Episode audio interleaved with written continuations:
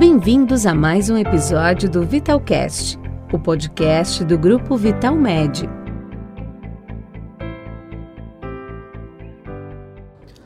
Olá a todos, tudo em paz? Eu sou Tawa Bahia, médico com atuação em emergências desde 2010, atualmente coordenador médico dos serviços assistenciais do grupo VitalMed. Minha missão aqui hoje é falar sobre me queimei o que fazer.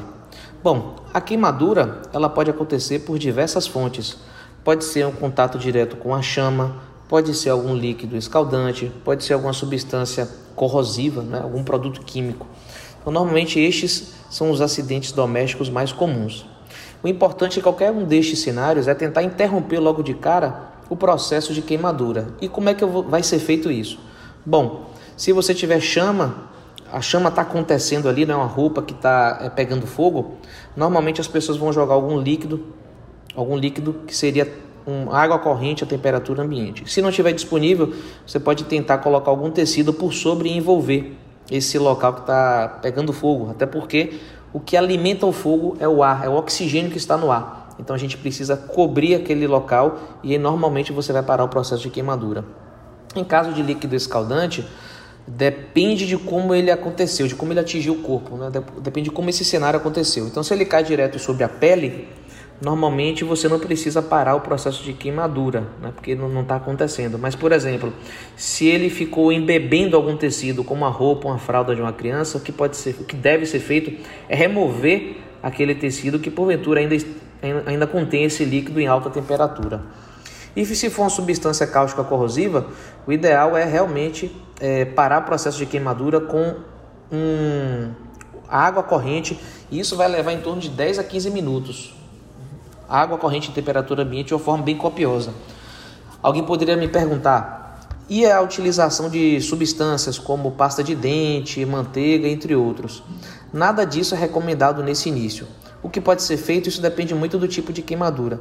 Então, queimaduras pequenas, em até 10% a 20% da superfície corporal queimada, a depender também do tipo do paciente, né? se for uma criança, até 10% da superfície corporal queimada, ou um adulto, até 20% da superfície corporal queimada, o que deve ser feito é, eu posso pegar uma, uma roupa, um tecido estéreo, limpo, colocar água corrente na temperatura ambiente e colocar por sobre o local da queimadura. Isso vai causar um certo conforto. Não deve ser colocado gelo, porque o gelo, na verdade, ele acaba é, tendo uma ação térmica também, podendo causar, podendo causar até uma queimadura térmica, né, pela, pela, pelo resfriamento. Tá? Agora, se essa pessoa for uma, tiver uma queimadura muito extensa, o ideal é que a gente não coloque essa, esse tecido úmido com água corrente. Por quê? porque uma lesão sistêmica que pode acontecer mais tardiamente é resfriamento da temperatura corporal. E esse resfriamento pode trazer complicações.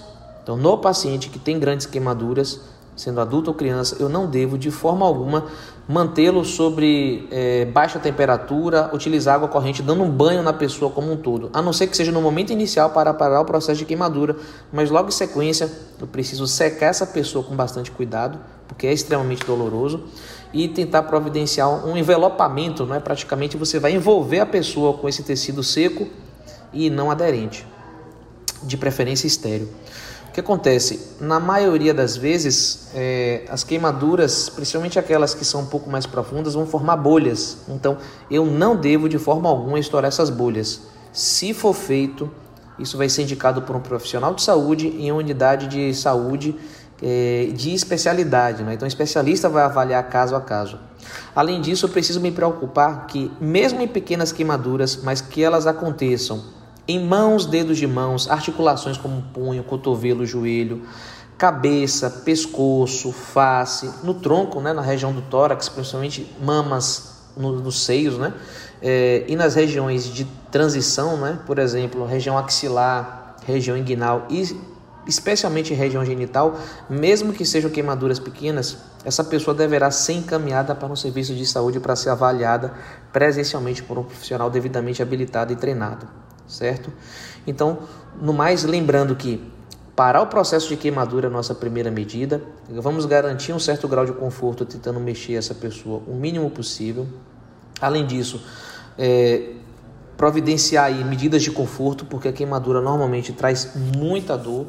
e o serviço de saúde condicionado vai prestar orientações adicionais. Então essas seriam nossas orientações iniciais, ok? Fica aqui um forte abraço e até breve.